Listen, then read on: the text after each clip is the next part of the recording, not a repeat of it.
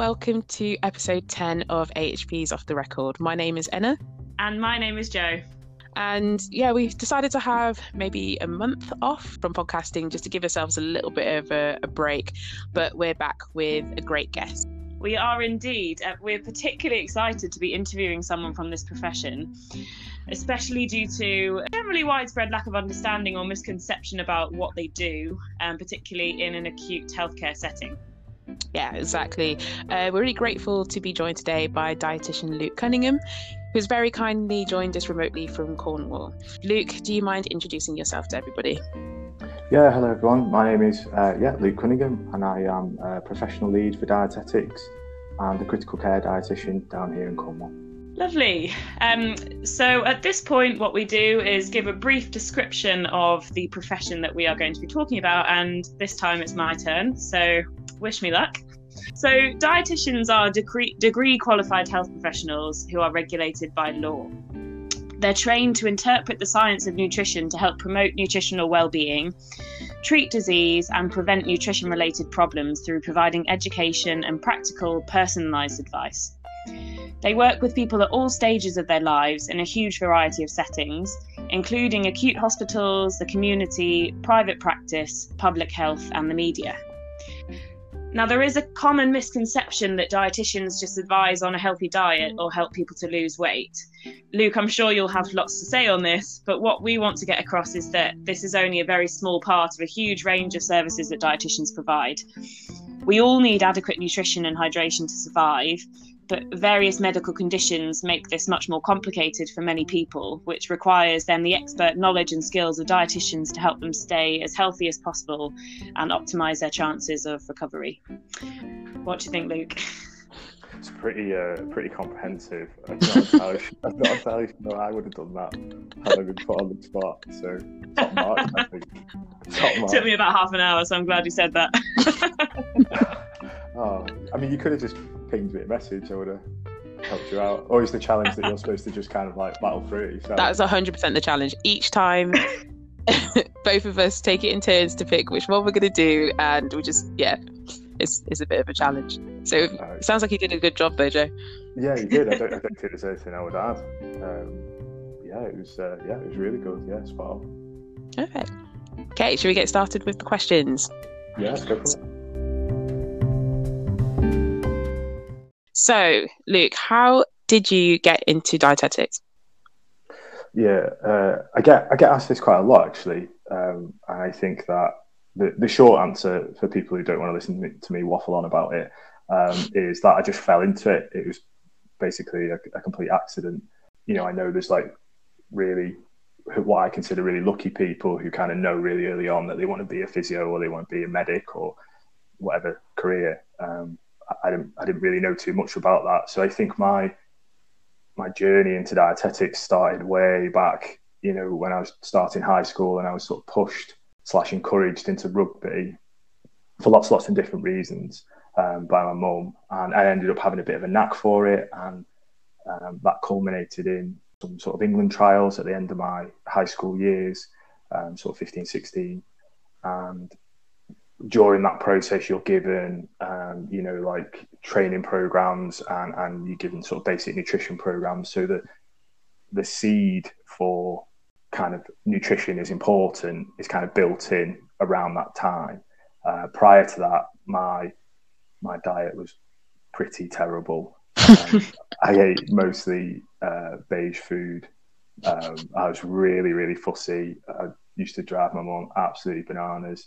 Um, and my favorite, I think my favorite meal was just massive bowl of spaghetti, like slathered in butter, loads of cheese, and then loads of salt, like so much salt, like just, a, just like a crazy amount. So it was like snow on on it. it was, um, you know, well, I, I, didn't think so at the time. I thought it was brilliant, and obviously the the problem the problem with eating so much salt is mm. anything else just tastes absolutely dreadful you know, you eat vegetables and you're like, oh, tasteless, just yeah. awful.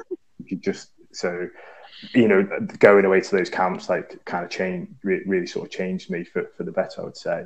And then obviously I, I had to do something, so I kind of thought well, I'm quite good at rugby. I'll go to university. I, it was like I was at that generation where everyone just started to go to university, um, despite the fact that no one in my family had really been before. Um, and I didn't get great A levels and ended up having to settle for my second choice, which was still I, would picked the University of Durham, basically because a mate was going. He was going to Durham. I didn't know anything about it. I didn't know it was like the third oldest university in the UK. I didn't know any of this. He was just like, "Yeah, my dad went to Durham. I'm going to go to Durham." And I was like, "Cool, I'll, I'll go to Durham." Um, and didn't didn't get into my first choice degree of biochemistry. Again, just picked because I liked biology and I liked chemistry, and that seemed to that seemed to straddle both worlds. Um, so I was like, "Yeah, I'll just go and just play a bit of rugby and then just see where that goes." Uh, didn't get in, and phoned them up and said, "Look, I've got." pretty dreadful A levels, and they went, "Oh, well, well, we'll still take you. You can do biomedical science at yeah. our new at our new campus. It's this new campus." And all I wanted to know is how close it was to the main campus. So could I still go and play rugby? Turns out it wasn't that close. It was like an oh. hour, hour and a half on the bus, coupled with the fact that biomedical science is dead hard. Um, you know, I didn't know anything about it. I got there, I was like, oh man, this is like a lot of hours. Like we were in a lot of hours, like lots of labs, lots of pipetting little things into other little things, and you know, it's a hugely, hugely important job, but one I just didn't really want to do. But that undergrad did plant the kind of sort of clinical seed, I suppose. You know, lots of the stuff that we did that applied, that was quite like really clearly, overtly applied to, you know, like a sort of clinical setting, really, really sort of caught my eye. And also, what you know, while I was at university, I met you know, sort of five of five of the best friends that I have in the whole world, and one of those people is my wife. So that's pretty good. Oh, um, so yeah, when, that's a nice uh, story. yeah, it was. Uh, you know, she's been she's been doing it tough now for 16 years this year, um, putting up with me.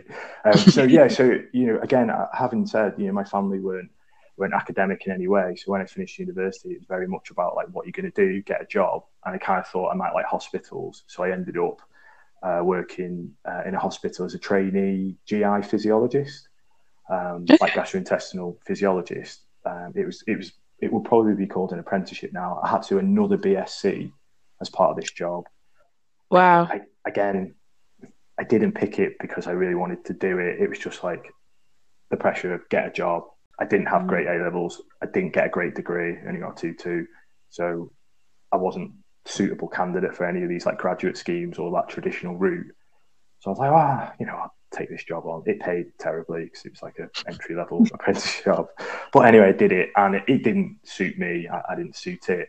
But it confirmed that I really did like hospitals. I really did want to mm. work in, in a sort of clinical environment. And during one of the clinics that I used to run, um, this chap came in and he was an exercise physiologist. So I was, I kind of started to hatch this plan about getting myself out of this job. Like I didn't really want to do it anymore. And I was like, well, you know, I like working out and, and being active and stuff. And I like eating well. So maybe there's a, I kind of thought about being a personal trainer, but I couldn't really afford to do any of the courses. I did really strongly consider physio. I'd obviously come into contact mm. with a lot of physios. Um, in you know in sort of my relatively short rugby career. So I was like, I'll do physio, and then when I looked into it, I couldn't really afford to go back and be at uni again and all that. So looked into exercise physiology. There's I didn't appear to be any jobs. When I say looked into, by the way, I literally mean like went on Google for Google, yeah, for like or search engine of your choice. Um, for like three hours or four hours or whatever. And I was like, oh, I don't, I don't really think this is a bit of a go in terms of like the jobs market. And then kind of stumbled across dietetics. You know, and, and any dietitians listening to this will, will probably have been through the same sort of heartache of do I become a dietitian or do I become a nutritionist? You know, researching the difference and you know driving myself absolutely crazy trying to work out you know what I should do. And the things that clinched it for me were number one, diet- dietitians were the only jobs that seemed to come up in a hospital. Mm. Um, I really, really wanted to work in a hospital. And the second one was that um, I could do a postgraduate diploma in it with an optional master's that and the diploma bit was paid and funded. Mm. Um, okay. And the university that was running that course that I could potentially apply to was a difficult commute, but a commu- you know, commutable nonetheless from my mum's house in the northwest. Mm. Uh, so I was like, oh, okay. So as I said, I didn't get great A levels. I didn't do very well at degree level um, for lots of reasons, and just sort of said, right, applied, and uh, must have said some some of the right stuff at interview and got on, and that, that was me. That was I was away. So yeah, it wasn't a, a purposeful design by any stretch of the imagination. Mm. It just kind of was very sort of hodgepodge. But yeah, the rest is history, I suppose. Had you done any um, any work experience with any dietitians, or, or been able to see anyone in practice before you then went on to the course? Or yeah, so yes, the, the as part of like a like the prerequisite of, of the application is that you've done a, a day's um, kind of work experience, you know, in a hospital. So I pitched up, like, kind of organised it through the, my local department. Just so happened that there was a, a, bloke working there. There was like two or three blokes working there, um, and this guy had been to my school. Like, he was like four mm. or five years older than me, and he showed me enteral tube feeding. Like, someone had a nasogastric tube. I, I was like, you know, what is going on here? Like, how, how, how has this been happening? and I don't know about. I've never heard of it. You know what I mean? I've never heard of anybody being fed like this. I was completely taken with that idea and was like, oh, what a thing to be able to do to like help somebody. You know, um, I was like really, really into it through that day, through that study day. Um, but other than that, you know, obviously I couldn't, I couldn't really ask my mum and dad. They they didn't know anything about this world, you know, in terms of like working in a hospital or you know going on to do more mm. studying. Um, you know, they, they just didn't have have that knowledge. So it was literally just sort of sitting on the internet trying to work out, you know, what I could do. I did briefly flirt because everyone in my house at uni was applying for medicine. So I was like, well, I should probably be a doctor then. Like, really, really casually. Like, yeah, just literally, yeah. And honestly, just so naively, I'll just be a doctor. Everyone else is doing it, you know. Like, I just apply. And obviously, qu- quite rightly, you know, I can't stress that enough. Quite rightly, I was rejected outright from that university. I, you know, you think about some of the people that apply to medicine have been like trying to be, a, you know, literally like from day one they want to be a mm. doctor. I just was like, oh, what are you up to there? I'll apply for medicine. Oh, I'll probably do that. And then just did no work for it. Like, I don't even know if I did any work experience. I think it just was like, well, I've done a degree in biomedical science. I'm halfway there, I suppose. And they were like, this fierce, one of the most competitive degrees that you can do. They were like, no, we're not going to accept you. Uh, but uh. looking back, you know, my wife, she she's a um, she's now a GP trainee. Looking at what she's been to, it's, it's mm. not for me. I don't, I don't certainly don't regret that decision. I thank, I thank those six institutions that came back and said, no, no thank you. Out of curiosity, you said quite early on you were quite keen to work in a hospital. Like, what was it about working in a hospital that kind of that drew you to it? I don't, uh, yeah, I, I, don't know to be honest with you. I think it's that I, I, used to like, you know, I used to like doing a little bit of coaching for the juniors, and I used to like sort of, uh, you know, just kind of liked helping people out. And you know, I had some like family members who had, you know, brushes with a hospital environment, and just thought it was a like it, it would be a you know a good place to work, I suppose. Um, mm. And yeah, certainly the some of the bits and pieces that I obviously came through on on the the undergrad kind of reaffirmed that. I just thought it sounded really interesting. It's like a, a nice you know to use your knowledge, I suppose. Mm. Like the bits that I really found disinteresting on the course were the bits that were kind of just for, like you know this is the fault is mine. I'm not saying like there's no point to this stuff because obviously it is really important. Um, you know, like all that area of like sort of out there research, but I I couldn't see how you could have practically apply it if that made sense. Mm. Um, whereas when I when I started the dietetics course, there was very clearly a purpose. To, there was a framework, if you like, to mm. you know to your biochemistry and your physiology. There was a there was like a, a, sort of purpose to that learning as opposed to just knowing it for knowing its sake.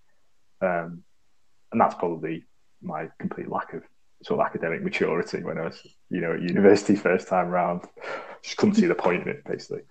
And obviously now that you you're you're well into your career, and like, do you mind just telling us a little bit about what your what your current job role is, kind of like how you how you ended up there, really?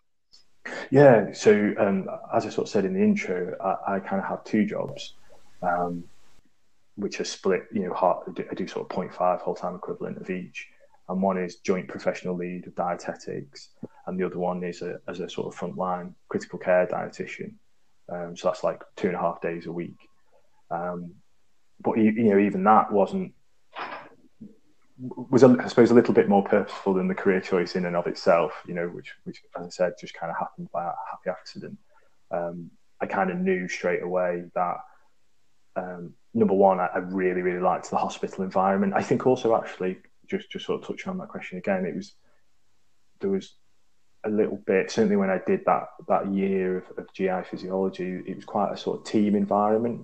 Um, I'd always you know I'd always played sort of team sports, especially like you know rugby and whatnot, um, and I sort of the experiences that I had personally with community dietetics were quite isolated. You know, you were a little bit more autonomous, but you were a little bit more kind of out on your own. You didn't really tend, tend to connect up with people. Whereas, like, you know, I like loved the ward environment. I loved all the different professions on there. You know, um, all the other AHPs, like the pharmacists, the nurses, the doctors, all the different grades of doctors. You know that um, hustle and bustle of that ward. I, I was like really taken with. Um, so I kind of knew on qualification that I wanted to work as an acute dietitian, mm. if that made sense. And during my last placement, like my final qualification placement, I came across kind of rigid idea about what I wanted to do, which, to be honest with you, probably probably wasn't the right at- attitude, really. And I was lucky enough to have some experience of like uh, gastroenterology and um, hepatology and those sorts of things. And I was just really like taken with that area of the of the profession, and I was like, it's just fascinating. Um, and then I found out about obviously like a little, you know, much much more about um, artificial nutrition support. So like you need you need your gastric tubes, you need your jejunal tubes, your pegs, your rigs, all that sort of carry on. Um, and then once I found out parenteral nutrition existed, which is like feeding someone straight into, um, you know, straight into your arm, straight into the blood, I was like, this is just incredible. What what a thing that someone's come up with. Um, you know, what a solution to to the problem of your bowel not working. Um, mm. So I was like, that's that's kind of all I really ever wanted to do, to be honest with you. Um, so after sort of milling about and faffing about for a number of years, like you know, once I got out there, I had a very strict I kind of wish that I'd been a little bit more broad-minded. Uh, you know, as a as a as an entry level dietitian on, on, qualification, I kind of wished I'd taken my time a little bit more mm. and you know done like a proper. You know, like it's like the rotation is kind of like entrenched in law in physiotherapy, isn't it? Whereas it's not so much that way in dietetics. And I kind of wish that I'd maybe been through a few rotations first. You know.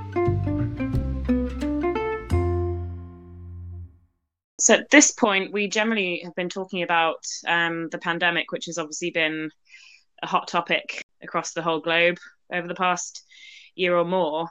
And it'd be really good to know a bit about, particularly um, considering the huge role that dietitians have, have been playing across across the country in in helping patients who've been really affected by the pandemic. It'd be really good to to know a bit more about your experience of of the pandemic and how your role may have been affected, and also just a bit more about the the general role of, of dietetics in, in critical care and, and the acute setting. Yeah, obviously we're um, we're aware of the pandemic in Cornwall. um, you know, um, and when it obviously all kind of came out and kicked off last last year, last March, um, I'd been in my professional lead role for just over six months. So I, I started that back in July 2019. So in terms of like leadership chops, I was still pretty green, you know, and obviously, like pretty much everyone else on the planet, I've never been through a pandemic of any kind. Um, so I was like, oh, like what's going on here? Um, and also, whilst I'd done lots of work that was conducive to critical care in terms of like you know the way those patients are fed and I'd done bits and pieces of critical care cover I'd never been a strict critical care dietitian before either so I started that role in January 2020 um, and then obviously like two three months later um, you know it, it's all sort of kicking off so we didn't know what was going to happen as it turns out we were really, really fortunate in Cornwall, certainly during that first part of the year. Um, and that, that's not to say that we, you know, we didn't have incredibly sad cases, but the, the volume was nowhere near like you know, like you guys up in the in the more sort of urban areas and densely populated areas, obviously like your London hospitals, Manchester, Liverpool, Leeds, etc. Um, you know, we're, we're kind of almost like, you know, it was almost like unbearable to watch, like what was going on. And I think that initially we, we had a, a discussion amongst our department about the, you know, the role of dietetics and should we be redeployed and, and do something, you know, like you were mentioning, Joe, you being a, a kind of sort of proxy nurse on critical care for, for a month or so. We, we discussed all those options and we kind of decided that nutrition is so often overlooked. Um, you know, in non-pandemic times, that if we went to do that, then who would who would do the nutrition bit? You know, who who would make sure these people were optimized? You know, to, to the best of our abilities. So what we what we tried to do was take on as much as possible roles that kind of related to nutrition. So things like setting the feeds up, you know, just trying to lock off anything, take anything off off you know other staff that we could do. So um, like mealtime bits and pieces, as I say, setting up feeds. Um, we had a couple of members of staff kind of learn how to place nasogastric feeding tubes. Those were the uh, the types of our preparations, as well as the the, the upskill. Um, you know, for myself and my critical care colleague, um, kind of upskilling the rest of the department in terms of like lots of people had never done parenteral nutrition before and had never done loads and loads of artificial nutrition support. So, provide, putting that document together and kind of helping support them feel, you know, in feeling relatively confident about seeing some of these patients. As I say, as it turned out, our numbers meant that we we didn't need to enact a lot of those plans, and actually, lots of our work was out in the community. It was very mm. non ICU focused. I think having reflected on this, you know, as a department, I think it was almost harder for the more, you know, kind of outpatient clinic focused dietitians to upskill and step into an acute environment, which is completely different versus an acute dietitian doing something that's a bit more acute. Does I don't know mm. that makes sense. The changing world is much much greater to go from a sort of that regimented timing of a clinic um, that kind of predictable rhythm of you know six, nine, ten patients, whatever it is, to just managing a ward caseload is very, very different versus someone who's very used to a ward, who's just going on a slightly, you know, slightly different ward where people are maybe a little bit sicker. So we, yeah, we, we decided not to step into a kind of redeployment um, area, although we did have lots of challenges with people kind of all of a sudden um, for, for kind of various reasons having to work from home um, we're not geared up with a kind of all encompassing electronic patient record down here. So that meant remote working was really, really difficult. Um, and I think we were all caught old around, you know, the isolation that you feel from working from home and mm. that feeling of being cut off from, from the rest of your team, especially if you're used to sitting in a busy office with lots and lots of people and all of a sudden you just, you know, sat at home at your kitchen table, you know, which is using a tiny laptop, obviously everything's completely like not fit for purpose, if you like. So mm. that, that was our kind of our initial preparations in terms of the the importance of nutrition specific to critical care. Again, I think it's something that's come to light over the past year as as being really really important. You know, I sort of see it as from the minute that these people arrive, what you're trying to do is is feed them optimally to make sure that they're ready to go when they become rehabable. You know, mm. to pinch a word for you guys. You know, you, you're initially you're trying to sort of just get a little bit of nutrition in there, just get it started. All the evidence base suggests that just starting sort of something within the first 24 to 48 hours gives you the best type of outcomes. You don't want to give too much, um, you know, for lots of different reasons. But um, you kind of hit this middle ground where you're just trying to provide a little bit of energy uh, and a little bit of protein to support that person through the process.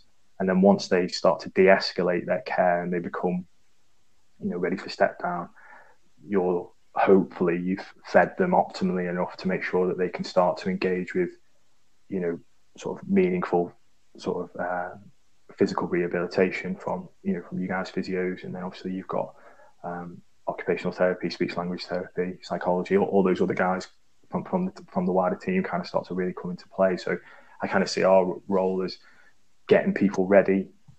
You know, obviously there's a there's a lot of technical stuff that goes on while they're very very sick, but ultimately what you're trying to do is protect their you know their body stores, if you like, so that when they you know kind of recover, um, which they hopefully will, that they can start to start that process as quickly as possible of rebuilding, you know, rehabbing back to normal.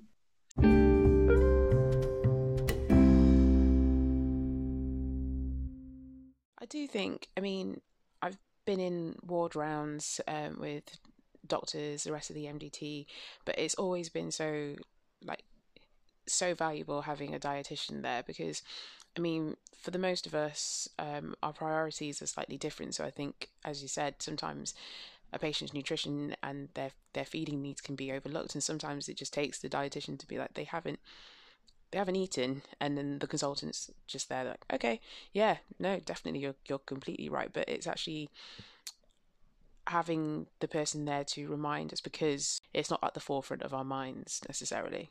That's that's really nicely put. I think that um, sometimes uh, you know in the in the dietetic profession we, we do like to bemoan the lack of nutritional knowledge in, in our in the wider healthcare um, in our wider healthcare professional colleagues but it's, it's really really difficult because you know each profession has got their own priorities to think about. And if if you never get told that this is really really important then it, it, nutrition is almost so basic that it's really easily overlooked. Um, and it's only when it starts to go really really wrong that you're like oh yeah i suppose it is. We should probably give them something to eat in one way or another. Um, and i think that's you know, there's a challenge there to, to, to our profession to, to reach over that divide and kind of just help gently educate people and put it into terms that, you know, that other professions will understand. And obviously there's, you know, there's hundreds of dietitians that are doing that every day and, you know, um, really, really successfully. But I think that that is our, that is just where we're at at the moment. You know, there's lots of work that can go on in the background around changing the, the content of other degrees and, um, bringing in a more multidisciplinary team focus much much earlier on in, in training. But the reality of the situation is, you know, most people don't have that level of understanding. So that's that's where we can come in, and, and that's okay. You know, we, we can explain it to you. We can kind of show you um, show you the importance of it if you like. That's so true, and and even amongst sort of the general public, you know, it, even going going to things like TV shows where it's showing people in, in critical care or, or very unwell, there's never any any sort of mention of oh how are they going to eat? You know how are they going to get their nutrition? It's not something that that you would even really think about. And i think trying to get information out there you know with the post that we were doing initially with our with our page explaining that actually you know without without dietitians around to to give advice and and make sure that people are are getting the right um, the right nutrition and hydration these these people are not going to be able to recover um, and trying to get that out to the to the general public and and make people realize that actually it, it's such a crucial role. Like you, you wouldn't really think about it but you know someone's someone's not going to get better unless they're unless they're being fed. Uh, yeah well i mean that, that that's so true. Um, or the, or the, the, the the difficulty with it is that it's really really difficult to study kind of in a clean manner because it's you know it's so dependent on lots and lots of other factors. You know so just feeding somebody really, really well on its own is not enough. And I think that's sometimes a bit of an issue. Is it's it, it's it's not a standalone treatment, and and it and it, it absolutely shouldn't be. In the same way that if you're trying to take an athlete to win an Olympic medal, don't just focus on their nutrition. There's a whole multidisciplinary team around that person or that team to make sure that you know their strength and conditioning is optimal and their psychology is optimal. And yes, their nutrition is really, really important. But it, again, going back to, to kind of earlier in the conversation, like it is a it is a team sport. You know, it is. It does take every profession kind of coming and bringing their specific skill set to the table to potentiate the other ones um, and kind of supercharge that nutrition. So, for example, if we feed these people and we feed them loads and loads and we do a really good job, kind of isn't the whole story if there's no physio there to move them around or to you know to like to look after that tracheoine or, or whatever it might be you know you can't you can't just do that one element um, i just think that unfortunately nutrition does get a little bit like oh yeah we should probably feed them um, mm. you know you see that a lot on on your sort of care of the elderly wards where they're like there's quite numerous times where they're having quite complicated complicated discussions about why this person's quite flat or quite low in mood. Uh, you know, your dietitian comes along and kind of thumbs through the food record charts and he's like, "This person hasn't really eaten properly for about eight days, so maybe if we gave them something to eat, they'd probably perk up." um, you know, sure enough, it, it, it's sometimes as sort of as simple and as complicated as that. We should probably just feed them, and then they'll be, you know, they'll be halfway there. You know. Um, if I think about myself personally, like if I don't have any food and what I'm like, it's like it doesn't even take a day. It's just an afternoon. Hours. If I like hours, yeah. If I don't eat, then I'm miserable. So then, yeah, can can hardly imagine what half these patients are feeling like being stuck in like hospital beds and and also the enjoyment that people get from food as well and how much that can change your mood again i know how much that affects my mood because i enjoy eating but yeah if you're a patient in the hospital and you don't you don't have that again that can make mentally that can make such a big difference to your recovery as well it, yeah you, you you know you, you've hit the nail on the head there i think Annette. the one of the issues that dietetics has is that the treatment plan. Someone, I, you know, I, I, keep referencing this tweet so often. I need to dig it out. But someone did a really great example of this, where for a for a liver disease patient, you know, with a certain sort of stage of liver disease, the the advice is to try and give them some carbohydrate and a little bit of protein, like last thing in the day, so just before they go to bed, so they've got something in the system overnight, and that helps protect um, skeletal muscle mass. And but all you hear is a dietitian saying, you know, have you thought about having a bit of toast before you go to bed or a glass of milk? You walk past and think, you know, are they getting paid to say this?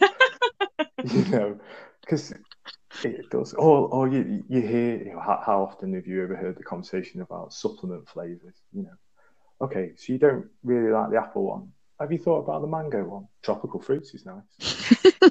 you, know, you, just, you just think it sounds, um, you know, it sounds quite basic, but obviously that's the that's the job of the dietitian is to translate that knowledge into something that the patient's going to understand and buy into.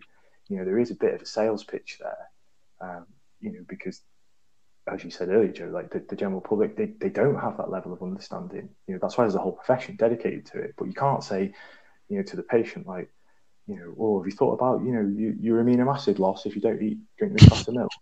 so just, you, you, would never say that, would you? And and I think what, what was really interesting, the the consultant physio that you had on a little while ago, he, he was up in Birmingham. He, he said something similar about the, there was a junior with him on the ward. Um, I just probably point out that just go and listen to that episode if you want the exact story. I am not doing it any justice at all. But yeah, he, he's talking about a junior on the ward, and and the, you know someone comes so one of the consultants comes over and asks him, "What are you doing?" He says, "Oh, I'm just walking this patient," and it's like, well, yeah, you are like, but there was a whole assessment before you did that, and there's a whole treatment plan involved here, and you know this is one tiny little slice of you know of that of that plan.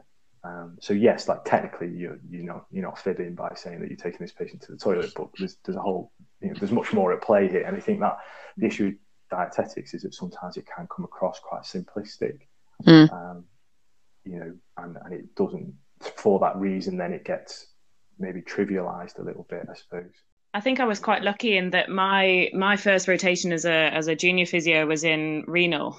Um, so I went straight into my my team lead actually being a dietitian and and really getting great exposure to how crucial um, patients with kidney disease you know how crucial it is in managing what they're eating and and trying to keep them healthy um, and i think you know i saw some patients whose whose diet had been really poorly managed and and how badly it affected them because I think it, you know it's incredible when I when I see um, the dietitian that I work with currently sort of looking at all these complicated things and words that I would just never even understand and and calculating so specifically exactly how much of this and that they need. And I'm thinking, oh my god, like it's it's so impressive and there's there's so much to it.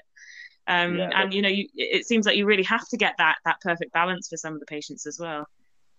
It's it's um yeah, you do. It's it's really really I suppose, tricky because you know, as you mentioned earlier, Anna, like the the we we talk about calories and protein and micronutrients and you know or all this sort of stuff. But actually, people don't really think like that. Um, certainly, non-dietitians don't really think like that. You know, you come in from work and you you know you might fancy a slice of toast before you have your tea later on, or you fancy you know a bit of pasta for tea, or you know jacket potato, or what, whatever that might be. But you don't. There's not that many people, unless they're, they're paid to have a specific aesthetic for their job in terms of like body composition or whatever, or they're, they're an athlete or or they're a dietitian. Um, very few people are like, if I eat that jacket potato, that that'd be sort of 400 calories. That'd be pretty good actually. Um, I'm like, what what protein source am I going to put with that? You know, no, that's not. You don't go out for dinner and go like, okay, so uh, my carbohydrate is going to be uh, rice today. Um, I think I'll probably put some chicken as a protein source. Where am I going to get my micronutrients from? You know, I'll probably get some fruit and vegetables in there. You, know, you don't. That's not how the world works. You, know, you have that kind of um, sort of social, uh, psychosocial, psychological engagement with food, and I think that's where, when you're certainly talking to patients that aren't intubated and sedated, there is a, a fine balance of negotiation between, you know, to, to use your example, Joe from Renal, you know, th- those guys are kind of like you know so well respected in, you know by the MDT because trying to get somebody to to cut down on their potassium foods you know someone absolutely loves you know fruit and they're really you've been told all their life they need to eat fruit it's really really healthy to eat fruit. And then they get renal disease and and, and severe renal disease and the dietitian pitches up and says oh you can't really eat too much of that anymore you know it, it's a really tricky message for someone to comprehend after doing it for 50, 60 years to all of a sudden not be able to do it. So how you pitch that, then that goes into all those kind of more softer skills around your patient consultation and behavior change and all that sort of carry on, which is really, really hard to pin down as its effectiveness. And I, I certainly think, you know, again, this is just sort of me spouting on a bit, but I think it's quite telling that the further away a profession gets from from its physical skill, I think the less you tend to see them around in healthcare. Mm. You know, and you only have to look at like you know mental health services and you know psychology and psychiatry and things to to see the funding issues that that often happen because it is it's really really tricky to to pin that down as a you know as a measurable thing. It's it's I suppose much more tangible to say we we're going to use this technique and that means that we can walk patients further so we can you know, you know that's a measurable thing how far someone can walk, isn't it? But some of those other elements are a little bit more out in the ether, I suppose.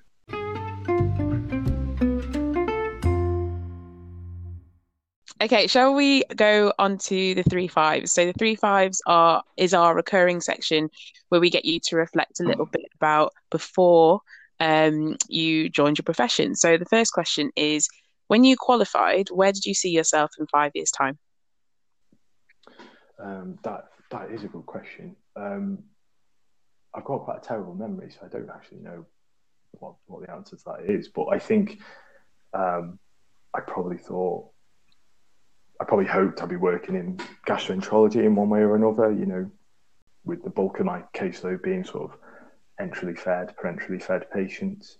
I think it took me a while to get my head around the fact that like this was like my actual career. I think like because no one, uh, you know, not like my mom or my dad didn't have like an actual career. I didn't like know that many people who had like an actual career. Obviously, like some of my mates at school, that their parents were teachers, but other than that, I didn't really know anyone who had a job that they really, really loved. It was kind of like you get a job and that gets you some money in, and then obviously that's just a means to an end sort of thing. So I think I was, I was you know, probably just a bit daft for the first couple of years because I was just like, I didn't, do you know what I mean? Because I, I, never really definitely wanted to be a dietitian from like day one or whatever. I suppose I just kind of was like, all right, I'm qualified now, so I've got that that bit's ticked off, so I can just kind of like focus on something else, I suppose. Mm-hmm. it's only kind of when I started to be like, no, well, you you have sort of chosen this to do this as a job. You should maybe like take it a bit more seriously. um, and actually, I had feedback to that effect from uh, my band six supervisor, who was a bit like, I think the exact phrase she used was, uh, "You need to pull your socks up." And but you know, she she did it in a you know she she was very strict actually. Um, we're, we're, we're really good friends now, so I don't mind saying that. But um, yeah, she kind of gave me that feedback pretty straight down the barrel. Like, you know, you just need to like stop messing about, basically, treat it seriously. And when I did, you know, um, I, I, was like really, really into it. It was, it was you know, so fascinating. So I think, mm. yeah, probably, probably somewhere in gastroenterology, something like that. And if you weren't doing what you're doing right now, what other area would you would you be working in, or would you like to work in? So I think that the next most interesting area is um, or possibly the most interesting area is intestinal failure. Um, so this is where um, this is patients whose whose guts like kind of don't work either completely or, or, or don't work kind of partially um, for a long, long time, and they have to be um, sort of carefully managed with long-term parenteral nutrition. Um, and it's just it's just really really interesting. The trust I was at before um, I moved to Cornwall was like one of the centres in the UK and so we had lots and lots of kind of complex bowel patients, and it was just just so you know it's not for everyone, but you know I, I understand that there's other opinions out there who are I mean they're they're, they're wrong. About this. It is um, yeah, and I was like, I was completely taken with it. I was like, oh, that's so fascinating. So yeah, I, I would like to think something like that would be, you know, would be really, really great. We'd love to know five things that you didn't know about your profession before you started studying the course. Five things. There's probably 500 things, I think. Um, so the first one, which is like, you know, the, the most obvious one, um, and, and I suppose the reason that I mentioned that when I went to my work experience day before, like as part of the application process, and that there was three blokes working there, or two or three, was that uh, when I arrived at my university course, it kind of got to 10 o'clock and I was like the, the only bloke in the room. and I was like, all right, okay, cool. Like, that's fine. You know what I mean? Like, there's nothing wrong with that. But I didn't know that just how female dominated AHPs and in particular dietetics, I think it's something like 96, 97, maybe even 98% female. Wow. wow. And I, I wasn't aware of it. And I don't think you know, I, I, did I did the sort of uh, HE diversity webinar thing for AHP's day, um, and was speaking about this topic, you know, about sort of being being a bloke in a very female dominated profession, and spoke to a few dietitians in the lead up to that, and I think it's it's really really strange. I'm not really like a sort of I don't know if the right word is traditional blokey person, but that sort of traditional sort of laddish behaviour isn't really for me. So I suppose I, I wouldn't really do it differently. I don't wish it. I don't like wish I could like click my fingers and, and change that statistic. Other than that, you know, I think a, a diversity of perspective is really great. But yeah, I, I was a bit like, oh right, that's something hmm. I, I didn't know. Um, I don't think it would have changed anything knowing it going in. But yeah, it, it, it does take a little bit of getting used to. I think I didn't know how just how scientific it was. Um, mm. I think a lot of my engagement with sort of nutrition um, as I say, was quite sort of sports based. You know, it was very like, um, very like that that bit of the profession. I didn't know just how much of my biomedical science degree I would be relying on. Um, I, I, I, don't think I, I, knew even, even though I'd kind of done a bit of research. And one of the things that attracted me to the profession was that it was quite varied in terms of what you could do. Um, you know you could work in as you alluded to in your really nice intro joe you could work in a lot of different areas i didn't realize clinically you know for basically every branch of medicine there's the equivalent for dietetics you know um, yeah so I, wasn't i wasn't aware of that I, I didn't know how misunderstood it was um, or would be i didn't realize like a lot of the job is kind of gently trying to remind some quite cross consultants or cross looking most of them are actually really, really lovely when you talk to them, but um, you know, cross-looking consultants and consultant surgeons about, you know, maybe we should feed this person. You know, what do you, what do you think? Well, basically, we should feed this person. um, and I think finally, I didn't, you know, as I kind of said just a minute ago, I, I didn't think I would actually like it as much as it as, as I do. You know, I, I really, I really do love it. I really am quite. I count myself as quite fortunate to be one of those people that you know really, really likes you know, I know I've got two jobs, but I really, really like both of those jobs. I really, really like dietetics. I think, you know, I really sort of believe in it. Um, you know, I'm a bit of a fundamentalist for it, I suppose. Um, I think initially, kind of thinking back to when I started in the profession, I don't think I was expecting that. You know, I think I was treating it as just a, as I said, just a, a, a means of, you know, financing your life, I suppose. Mm. Um, but it turned into much more, I think, of a uh, of a vocation than I expected it to.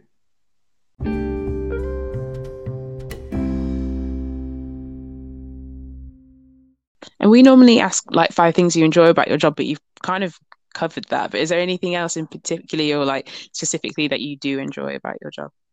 I, I think I enjoy the fact that I've got two jobs. Um. You know, I think being like a frontline clinician and you know on critical care is, it is for, for me I find it one of the most interesting areas. There's lots lots going on. Um, it is quite technical at times, and, and that that kind of really appeals to me. Um, and I think in the professional lead side of things, um, you know, I, I love that you get that license to kind of really focus on supporting staff, and you know, you you get sort of space in your job to really think about you know culture and development, and you know, I suppose all those nice bits that you know lots of frontline clinicians kind of have lots of really great opinions on, but just not necessarily maybe the time to to dedicate to thinking about them. You know, when you so heads down focusing on that patient caseload, you get very little respite from that sometimes, especially over the past sort of year and a bit. Um, you know, for, for lots of people, it's been quite relentless. So, um, yeah, it, it's that that blend is is really really great. Um, so something that we added that was a bit different to this podcast is we asked our Instagram and Facebook followers if they had any questions for you. So someone came back with a question um, asking, "How do you cater for patients who are vegan and tube fed when they're in intensive care?" So, um, quite strangely enough, uh, we were talking about this um, just just last week or the week before in work. Um, the, the short answer is we, we can't fully cater for them. Um, I think it's to do with where the vitamin D specifically comes from. Um, I think it comes from lanolin, like sheep's wool, um, and it is a, it is like a gap in the market around catering for, for like a you know vegan lifestyle. There are certain um, what we call modular supplements, so like just a protein supplement, basically, that is suitable. Um, but that's not what we say a complete feed. So you're not getting, you know, you're not getting the, the full hit with it. And I think we, as much as possible, try to just you know include patients if they're able to, or family members in the decision, and just say, look, like we wouldn't ask you to have this, or we wouldn't give you give this to you if it didn't mean that you know it wasn't needed. You know, in the same way that you know there's there's certain sections of patients that might refuse a blood transfusion or might you know you would have to have a bit more of a discussion around a treatment like that. Whereas like you know other patients you might just you'd give it you wouldn't even question it, but it's that kind of put the decision to them as to what would you like to do, or put the decision to those family members as you know what would you like to do. We, we you know we literally have no way to feed this person really. Um, Mm. You know it, it as I say it, it is a it is a gap in the in the sort of enteral feeding market. I think that I think that um, it, it's a massive shame, I suppose, that we can't um, you know that we can't cater for those people, um, you know, and, and can't cater to their to their wishes, um, you know, because we're we're sort of locked into you know whatever feeds we've got, you know, in, in the hospital. Um, but yeah, I, I would I would be surprised if one doesn't appear soon. Um, to be very honest with you, um, whether or not it's it's a fully complete feed Mm. is, is really really difficult.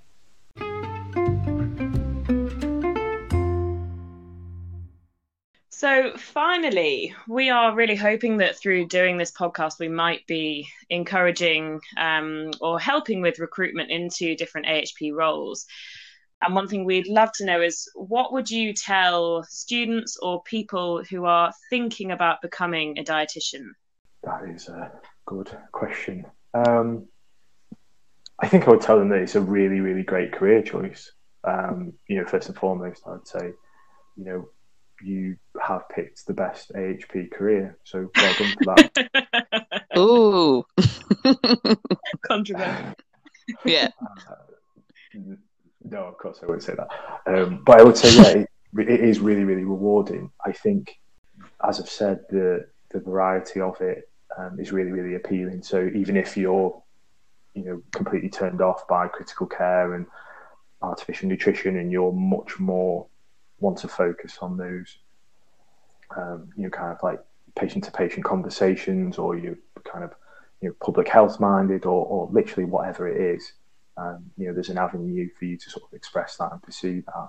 Um, I would kind of, I would kind of advise them to, um, to really sort of like know their like sciences. I know you get taught that anyway, but I think certainly for um, undergraduate dietitians, I think sometimes it's your first experience of university and everything that comes with that, and sometimes those early modules can get lost a little bit.